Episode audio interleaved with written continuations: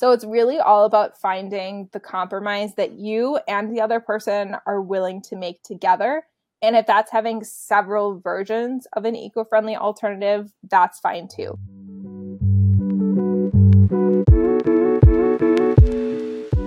Hi, guys, and welcome back to the Mind Body Planet podcast. It's me, Crystalline. We are back for another week. This week's episode is exciting because we are chatting with my girl, my internet friend, Maria, also known by her social media handles as at Living Planet Friendly.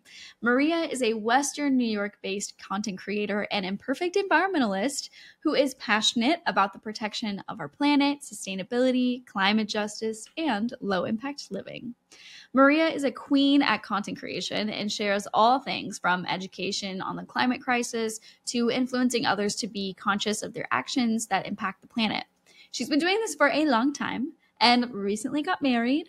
So I feel like there is no better person to talk to about living sustainably when you live with other people, as well as talking about throwing a sustainable wedding or sustainable event. So, whether that is your spouse, partner, family, or roommates, we are talking about how to still live low waste when there are other people around who may not want to be fully zero waste.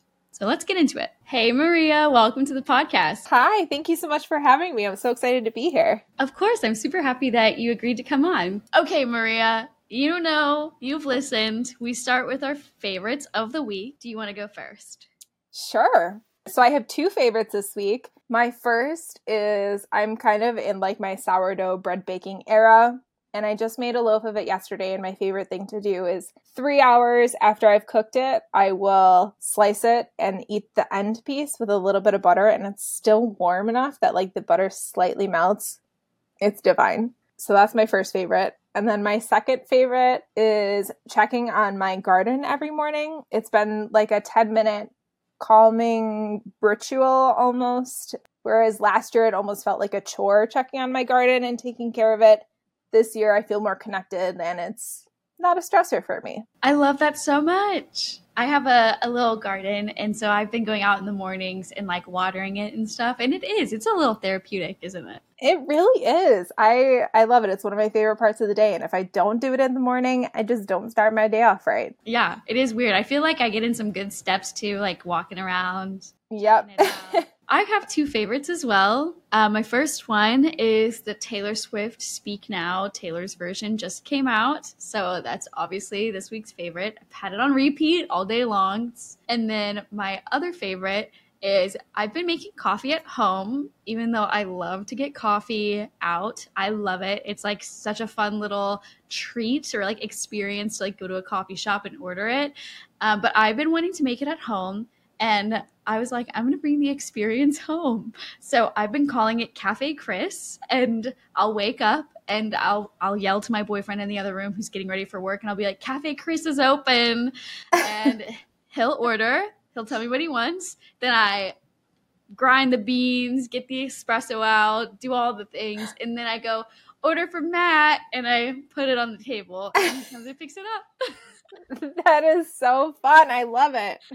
Cafe Chris. Cafe Chris. So coming to a city near you. Just think. Hopefully Buffalo. yeah, coming to Buffalo soon. um, it's been really fun though. I feel like it really you know perks me up because it's you know that experience of going out and getting a coffee but it really adds up it can be expensive like my favorite coffee shop is like seven dollars for a latte and That's i just yeah like it's it's fun every once in a while but to do every day or even just a few times a week just feels like i don't know just doesn't eh, i was like i could really save some money. My dog has been in the vet so vet bills to pay. Poor puppy. Let's start off strong. Please introduce yourself to everybody and your introduction to low waste living. Sure so i am a content creator in western new york um, I live in what I call my mini urban homestead with my husband and our cat named Waffles. My low waste living journey kind of started back in high school. I started noticing things that I just never had before. Um, and I started to learn about climate change and how I could make a positive impact on the planet being one human.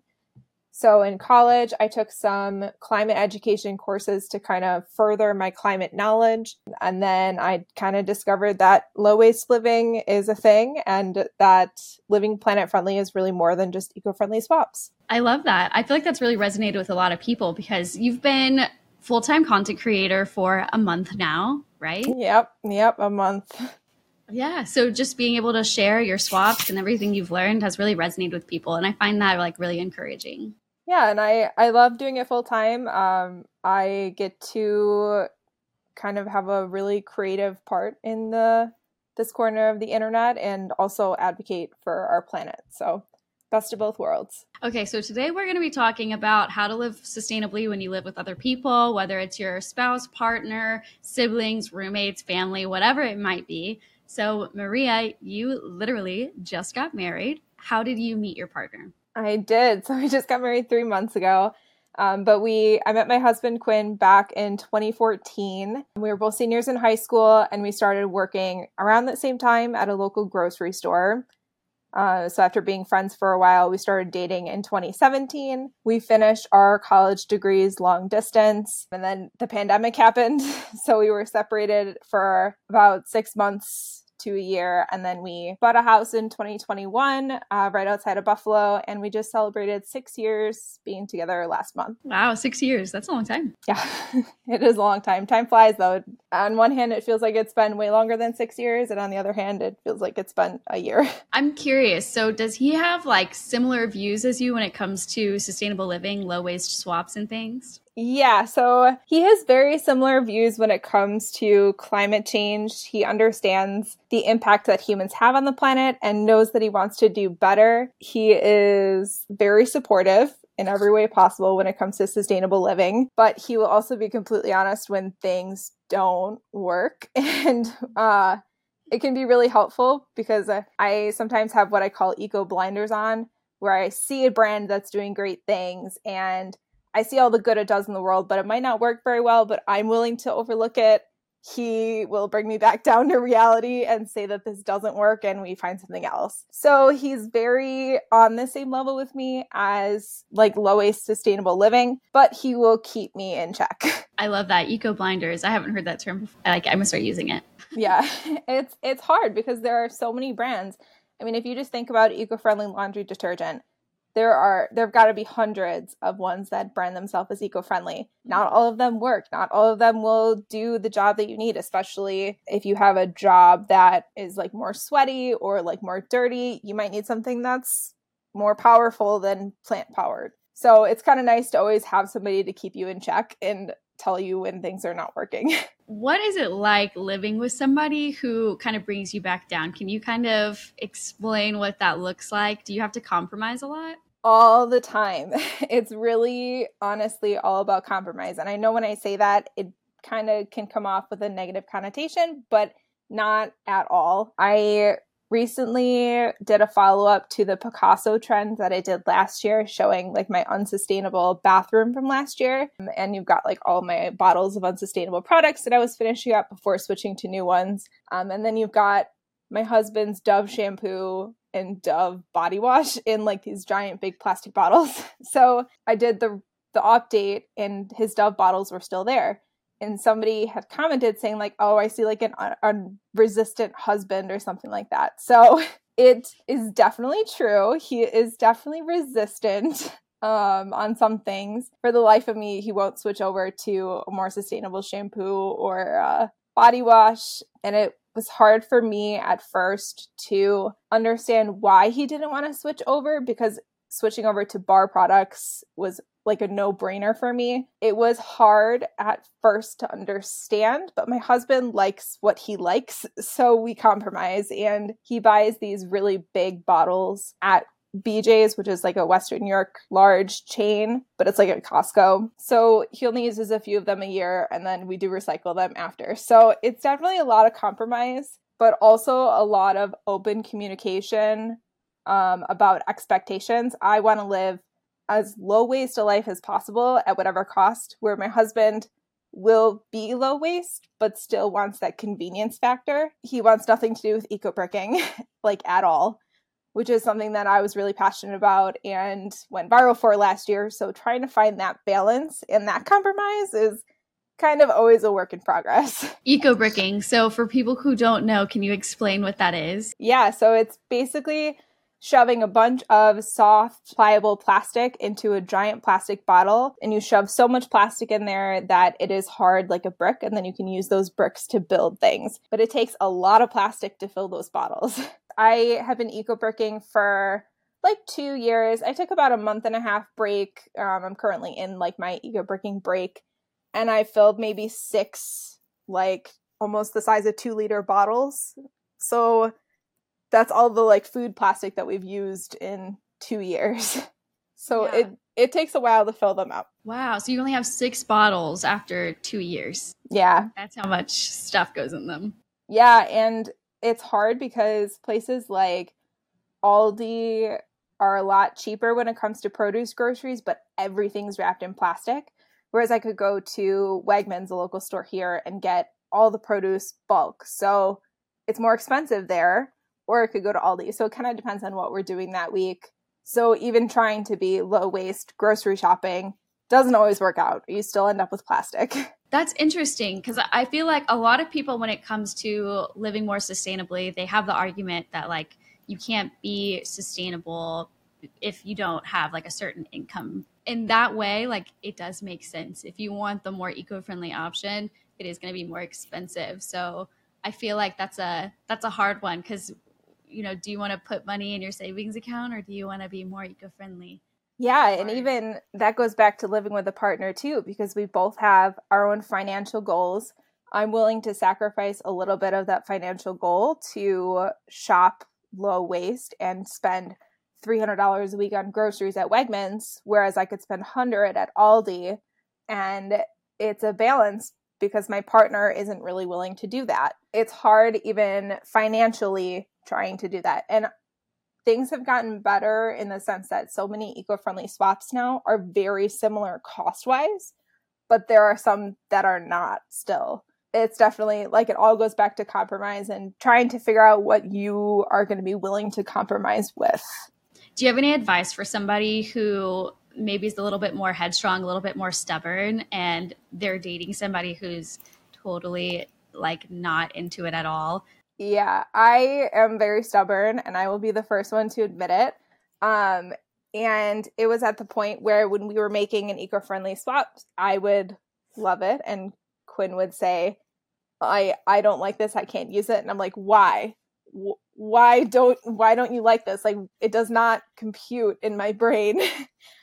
it kind of goes back to like not having those eco blinders on and trying to see your perspective to in trying to see the other person's perspective because I am willing to look away from product quality if it's something really eco-friendly and really sustainable but having that person to be there and say like this isn't working is great. So being open to listening to what the other person you're living with or dating is saying is huge. I live with my boyfriend. We've lived together for the last mm, year and a half maybe two years coming up in september so it's it's been a while and i love a swedish disc I, man, I can never say that. Swedish dishcloth. I love them. But my boyfriend, on the other hand, is like not down with it. So he still uses paper towels. And I swear, like, just to dry his hands, he'll rip off like four paper towels. And I'm like, what are you doing? We have three like nice dishcloths all around. Like you could use those. Like what?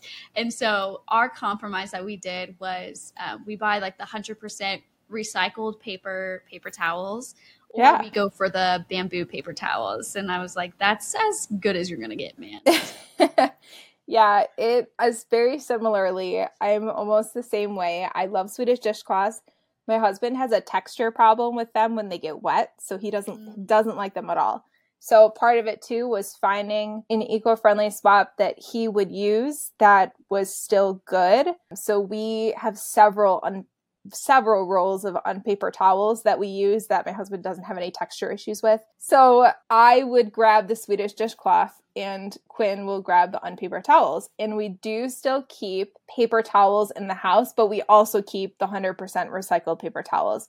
So it's really all about finding the compromise that you and the other person are willing to make together. And if that's having several versions of an eco friendly alternative, that's fine too. Because having the combination of unpaper towels, having Swedish dishcloths, having just rags in our drawer is still more eco friendly than having just paper towels. That makes sense. I I have a question for you. So obviously you're talking about you and your husband, the kind of changes that you've made, the compromise, the communication mm-hmm. that all comes with that. But what about somebody who's living with their family? Do you have any advice for somebody where it's a little bit different of a dynamic? Yeah, it's really hard. So my husband and I have been living together for 2 years, but before we came from both of our parents' houses. And when I was living with my parents, it was a lot harder to push those household eco friendly swaps and changes. My parents care about the planet, but they're not hopping over hoops to be zero waste and live a low waste life. Almost having that communication and that compromise isn't even an option there. Mm-hmm. I would instead gently nudge my parents toward more sustainable options. Like we started talking about how Tide isn't really good for the planet. We started talking about dryer sheets. And after, I think it was maybe three years ago, my mom for Christmas bought all of us wool dryer balls. So it was like, wow, like this is this is happening. Like my parents are seeing the changes. So kind of trying to find that polite balance of how to do it, but how to not be overbearing to the point where it causes people to be uninterested. It sounds like reminding yourself to be respectful. Like they yes. may not understand it on the same level that you do. Yeah, and not politely nudging people in the right direction isn't going to help the case and it's going to make people not want to make changes at all. I get it. I feel like I, I'm thinking about like my my boyfriend that I live with and also my family. Yeah, that's the best way to go about it. I, I feel like if you were trying to shove something that someone's not familiar with or has never heard about before, doesn't know the reason why you should switch from one item to the next, it it gets really difficult to to have them actually stick with it. Like yeah, give them something, but they won't use it unless they know how to. Yeah, absolutely. And I I think of when two years ago when we moved in, I had never had tofu before because it just wasn't. I came from a meat eating household. It was never never even a thought, never even an option.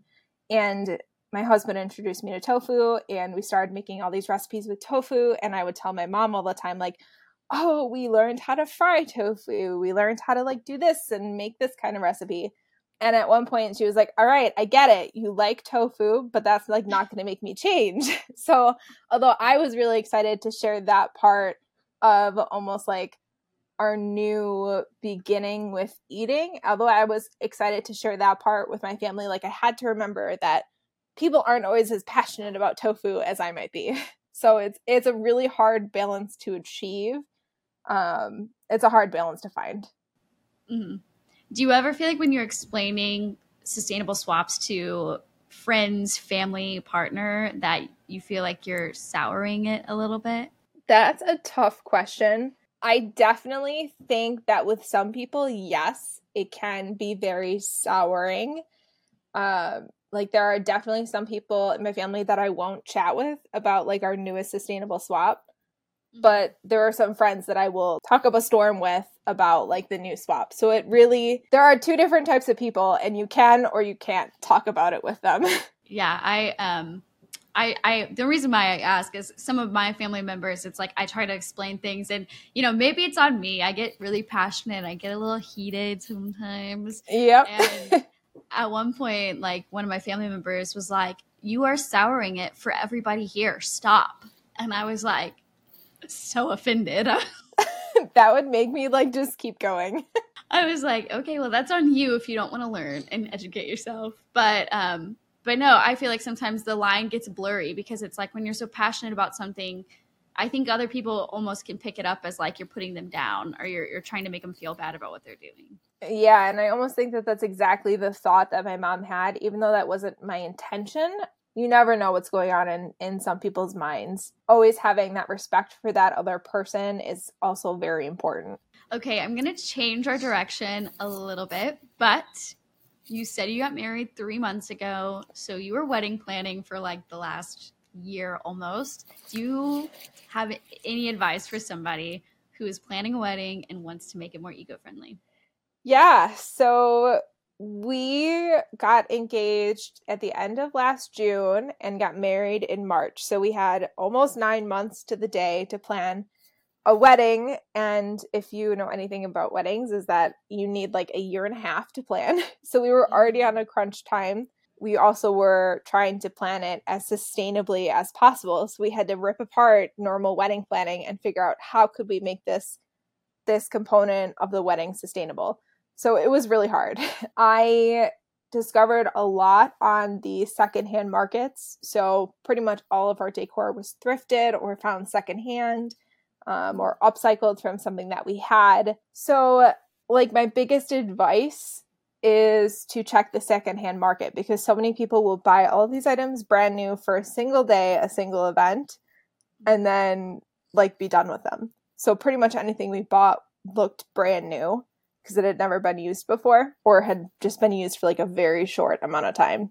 Yeah, my biggest advice is to check the secondhand markets with weddings because that was like a huge cost saver and we ended up not having to buy like any decor new. You mentioned you really had to deconstruct traditional wedding planning. Was that hard? Was it difficult? Yes, because the wedding industry is not sustainable and it was not meant to be sustainable. It really it was very hard, especially since Buffalo is not a big city. So we were limited in that sense to what we wanted to do. Whereas if I was getting married somewhere like New York, there are hundreds of vegan restaurants, hundreds of vegetarian restaurants that I could choose from. We have like one, maybe. so we were very limited with what we could do. So it was more of the sense of having to think okay, so for food, what are we going to do? We have this list of five caterers that we can choose from from our venue, which is the most sustainable. Like it was more of taking the options that we had here and just picking like the the most sustainable one. Can you share some of the questions you would ask yourself when trying to make these decisions? One of the big things that we were thinking a lot about was carbon footprint. Um, so we tried to pick vendors that were close to our venue. And when we picked our venue, we were so we got married at our local botanical gardens.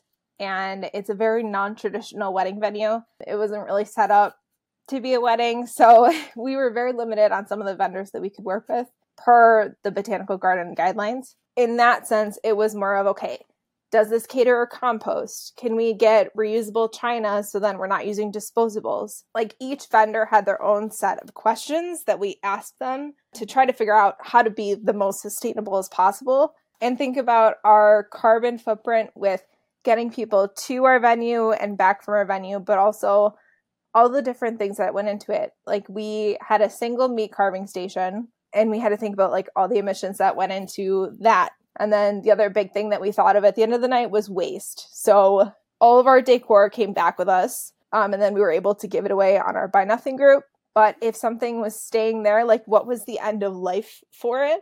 All of our chinaware for the table went back to the caterer, was washed and reused. All of our linens were washed and reused we had to think about like the whole life cycle of each item that we were trying to find and see like is this really the most sustainable? I find that really fascinating like i think so background on me i was a wedding coordinator for three months. It was like an internship when i was in college. Cool. I would have loved to do that. It was cool. It was every weekend though. I think i attended somewhere between 30 and 40 weddings in the span of three months. It was wow uh, but one thing that I remember was that there was so much waste. There was so much food waste. And like, if they didn't go through all of the catered food, then the caterer would package it up. And then normally, like, the mother of the bride was the one who had to like lug it to her car. And I can only imagine, like, the mother of the bride, if, if their kids are getting married, they, they're probably empty nesters. So it's just the mother of the bride, father of the bride going home with loads of food like and even the decor and people who buy it new. Uh, one of my friends got married last march so over a year ago now and she still has like cans of beer hanging out in her fridge. She's got vases. She bought like these like kind of vases it's very specific vases for all of her tables and she just has them sitting around in storage and it's like she doesn't want to get rid of them because she's like well i bought them. But she doesn't really know what to do with them now. Yeah and that's the other thing too is that before our wedding this whole area behind me was inaccessible because we had boxes and boxes of stuff that i had been collecting for nine months to put together for the wedding so we had so much stuff here and by time our wedding had happened I needed my house back. Like I wanted this space clear. So we put everything on our Buy Nothing group. Even then, I still see people that I'm friends with on Facebook that I know got married several years ago, but are posting things to sell, like vases from their wedding, years later. I didn't want that. I didn't want any storage with it. I wanted to pass everything on and give it a new life. So we were able to do that and we got rid of everything within like five days it was really nice. Do you have one big like takeaway that you learned planning an event? Because I feel like this goes for more than just weddings. If you're planning a birthday party or any kind of event, do you have a, a single takeaway that you learned? Yeah, it's probably that no matter how hard you try, you won't be 100% eco friendly. I think I was very laid back with a lot of that stuff, and I was just surprised with how much I had to plan for and I wasn't able to find an eco friendly solution for everything. Um, we had a hundred person wedding, and we could have been even more eco friendly and eloped, but that wasn't just wasn't what we wanted to do. We did the best we could to make the wedding as sustainable as we could, and that was the best that we could do. It's hard to be 100% sustainable planning a birthday party, let alone an event for 100 people. So just kind of always having that positive mindset that no matter what you do, if you do something sustainable, it's more sustainable at the end of the day. Yeah, I love that because being 100% is that's a hard thing to achieve. It's almost unrealistic. I definitely agree with that. And I saw all of these like eco-friendly, sustainable Pinterest weddings and there's a few um, creators who also went viral for like very eco-friendly weddings. And I was thinking like as I was planning this out, how are you being 100% sustainable?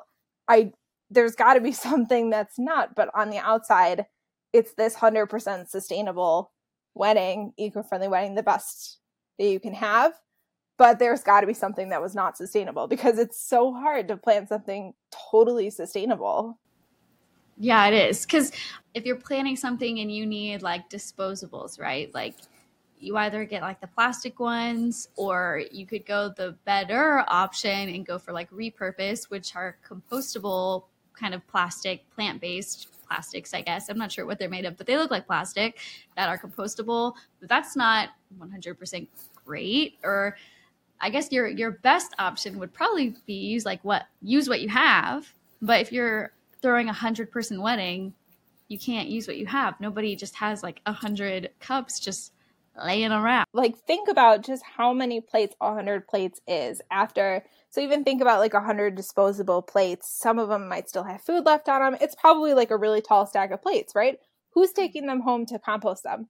That's a huge like amount to go in any sort of compost pile and we we know that composting is not 100% accessible. Not everybody can do it and that's okay. Using that disposable option if they're compostable then it opens a whole other can of worms is are you composting them at the end of their life after the event? So taking it like one step further and not just okay we need plates and utensils cups whatever it might be for your wedding or whatever event you're planning but taking it one step further. What are we going to do with it after the event? Which for those that don't know a buy nothing group can you explain what that is maria yeah, I love it. But I love Buy Nothing groups. Um, a Buy Nothing group is a group on Facebook started by the Buy Nothing Project, uh, where you can post items that you want to give away from your home uh, for free, and then people can come pick them up, or you can come drop them off, and just kind of figure that out on itself. So I use it as a, a sustainable way to declutter because if people are going to go out of their way to pick something up for free, they're more likely to use it as opposed to just donating something to a thrift store that might sit on the shelves and never be used. This person's coming to pick it up, so you know that they actually want it and will actually use it. Okay, so I have some rapid fire questions for you. Just okay. On the note of living with somebody, trying to be more sustainable, and maybe they're not on the same page as you yet. There's always hope that they will.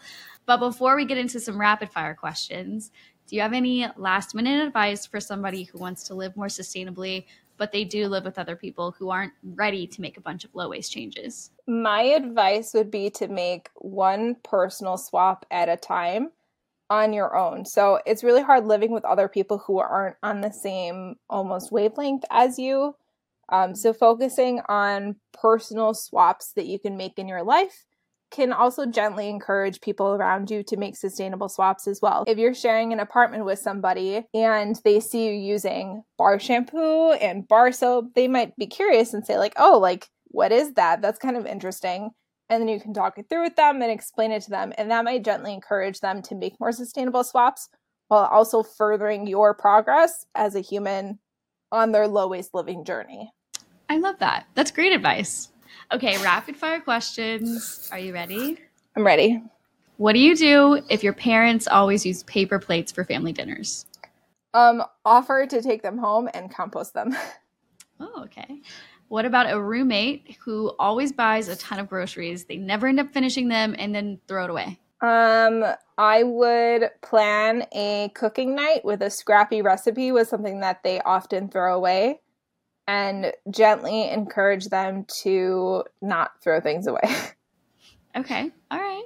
Um, what about, and you kind of talked about this a little bit, your spouse or your partner does not want to switch to bar soap? I, yes, I have experienced this. We compromise and buy the biggest bottles of soap as possible that we can find. So it's more product to packaging ratio and then we try to recycle them with hopes that the recycling system won't fail us. okay. All right. Um, okay. What about your spouse or your partner only uses Tide and dryer sheets? I would hide them. Well, okay, just kidding. I wouldn't hide them, but I would finish them off and purchase a sustainable replacement to then transfer over to gently afterward and not buy any anything else there. Okay. All right. Okay. Last one. Your siblings are obsessed with shopping at Shein or any kind of fast fashion brand. I would definitely be a jerk about it and send as many news articles as possible about Shein as I could to them. But if I was taking the nicer route, I would send them a single article and say, hey, this popped up on my feed. Did you know this? And then let them know about how hard it was because to be honest, I didn't know anything was unsustainable about fast fashion until I was in college. So I thought it was normal as a high schooler to shop at Forever 21. So mm-hmm. I understand. Not everybody might know. So politely nudging them to not use fast fashion. okay. All right. Okay. Follow up question What if they know and they're still purchasing? Then I'm not related. I don't know it's so hard and Shein is one of those things that just like makes me so mad to even think about that I don't know if I could be level headed and have that conversation with them. So I would probably passive aggressively continually send them articles and things about Shein or other fast fashion, which is bad. I know that that's not the way it should be. I should have a better answer for that, but I don't. yeah. Well, I feel like if it's your sibling, like you can be a little bit harsher. That's yeah, it's fine. awesome. Yeah, I know. I um I know somebody that loves Shein, and um they're like, yeah, I know it's not great for the environment, but like I got these boots for ten dollars, and I'm like. oh my god! Really to say, I'm like, oh god. I really want to print out that graph that's got like the different fast fashion that they've all got like this little much mm. impact and then Shein's like this.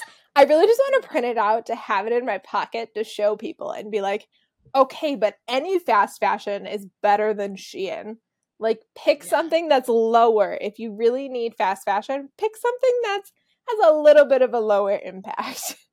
Yeah, definitely. And kind of off topic, but like, you know, people make the argument that they can't afford like a more sustainable option or they don't have time to go sorting through thrift stores and stuff. And you know i'll give them that. Like i get it. Um, and i guess in that case you know i'd encourage them buy things you know you're going to wear for a long time. Don't buy something because it's trendy. Buy something because you enjoy wearing mm-hmm. it. It's comfortable. And then wearing it until it it's got holes in it, I guess, would probably be like the next best thing. Yeah, I would say that's probably the next best thing. And I've thrifted some pieces that are like from Shein and from some fast fashion brands. They do not last nearly as long as other clothing does. So, trying to find high quality pieces that are going to last a long time that aren't like paper thin is like almost the best bet. You might pay a little bit more for them at fast fashion brands, but like I almost think that that's the best the best thing if you can't do it because I understand thrift stores are not very size inclusive. They can be really hard to sort through sometimes and find things. So I get it. Um, but trying to do what you can to be the most sustainable is the better choice. Little fast fashion tangent there. Okay, well, Maria, thank you so much for being on the podcast. We talked a lot about a lot of amazing things, a lot of good advice in this episode. So I'm super excited to share it with everyone. Please tell everyone where they can find you. Yeah, so I my home base is livingplanetfriendly.com. I'm on like every social media platform, TikTok, Instagram, Facebook, Pinterest, YouTube, and I just joined Lemon8 and Threads. I don't know how to use Lemon8 or Threads yet, but we're working on it. So you can check me out on there. We've made it to good climate news. This week's article is titled The New Tallest Tree in Asia is a 335 foot cypress, and it shows there's plenty left in the world to discover. I absolutely butchered that title, but that is generally what it says. I just added in a few words to make it flow better. Ha ha ha ha. Long story short, I will link this in the show notes for anybody who wants to read up more on this. But researchers in China working in the Yarlung Zangbo Grand Canyon Nature Reserve found a tree. It is a Himalayan cypress that has grown to be 335 feet tall. And that isn't just the tallest tree in Asia, but the second tallest in the world behind the American Hyperion which is a coastal redwood that reaches 381 feet into the sky. But it does show that there's a lot out there that is left to be explored. Like nobody knew that this tree existed, and now they do. And it's the second tallest tree, the first tallest tree in Asia. That's pretty dang cool. Okay, again, I will link that in the show notes for anybody interested. And you can find the podcast on Instagram at Mind Body Planet Podcast. You can find me, Crystalline, at Crystalline Geyer on Instagram, TikTok, Threads now that that is a thing, YouTube. And of course, you can always keep up to date with my blog posts, which are on my website, crystallinegeyer.com, along with all those other things linked. I will link all that in the show notes. Last but not least, I have a newsletter. It only comes out once a month and I'm really proud of it. And I think everybody would like it. So you can always sign up to receive the newsletter. It comes out on the first of the month every month. Eventually, I'd love to do it weekly, but for now, it's just once a month. And my goal for that newsletter is to make it a breath of fresh air. So, we're talking a little bit about climate, we're talking a lot about mental health and wellness. We're also just sharing what's trending in the space. So, anywhere from health and wellness trends to how to wake up better in the morning to any kind of interesting things about the climate that I come across, and so much more. So, if you're interested, I will link that below. Love you guys, and uh, see you next week.